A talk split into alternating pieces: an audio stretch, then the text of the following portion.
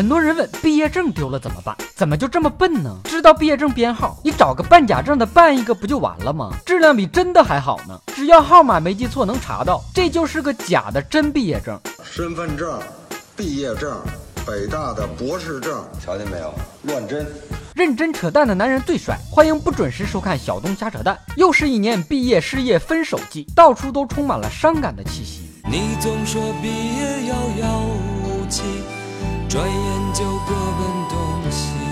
但哥还是要奉劝在大城市，尤其是北上广深的毕业生，毕业喝酒的时候不要太过分的煽情，不然等你毕业了，发现大家还在一个城市混，公交、地铁上见面了，多尴尬呀！有调查显示，只有不到百分之五的同学会在毕业后还保持联系，真是没想到，同窗好几年，毕业后还保持联系的居然有百分之五那么高。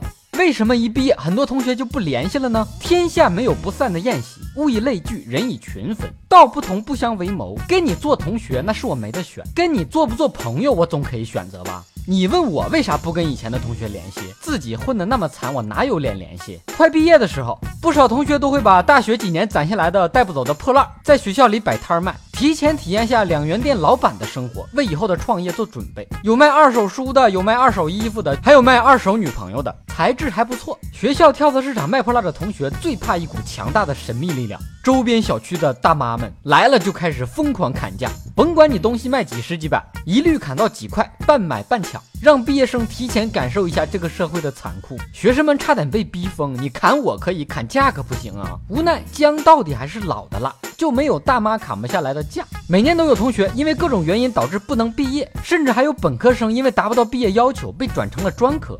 正所谓本科不努力，毕业成专科。以前只听说过专升本，真是没想到还有本降专。清华大学还有个规定，学生不会游泳不能毕业。所以你知道我当初为什么不考清华了吧？俗话说打死犟嘴的，淹死会水的，我才没那么傻。以上部分内容纯属瞎扯淡，好看的小哥哥小姐姐们，别忘了转发、评论、飞弹幕、双击关注、点个赞。瞎扯淡音频版由喜马拉雅 FM 独家播出，订阅专辑，哥陪你开车。你想听哥扯什么话题，可以给我留言评论。更多搞笑内容尽在微信公号小东瞎扯淡，咱们下期接着扯。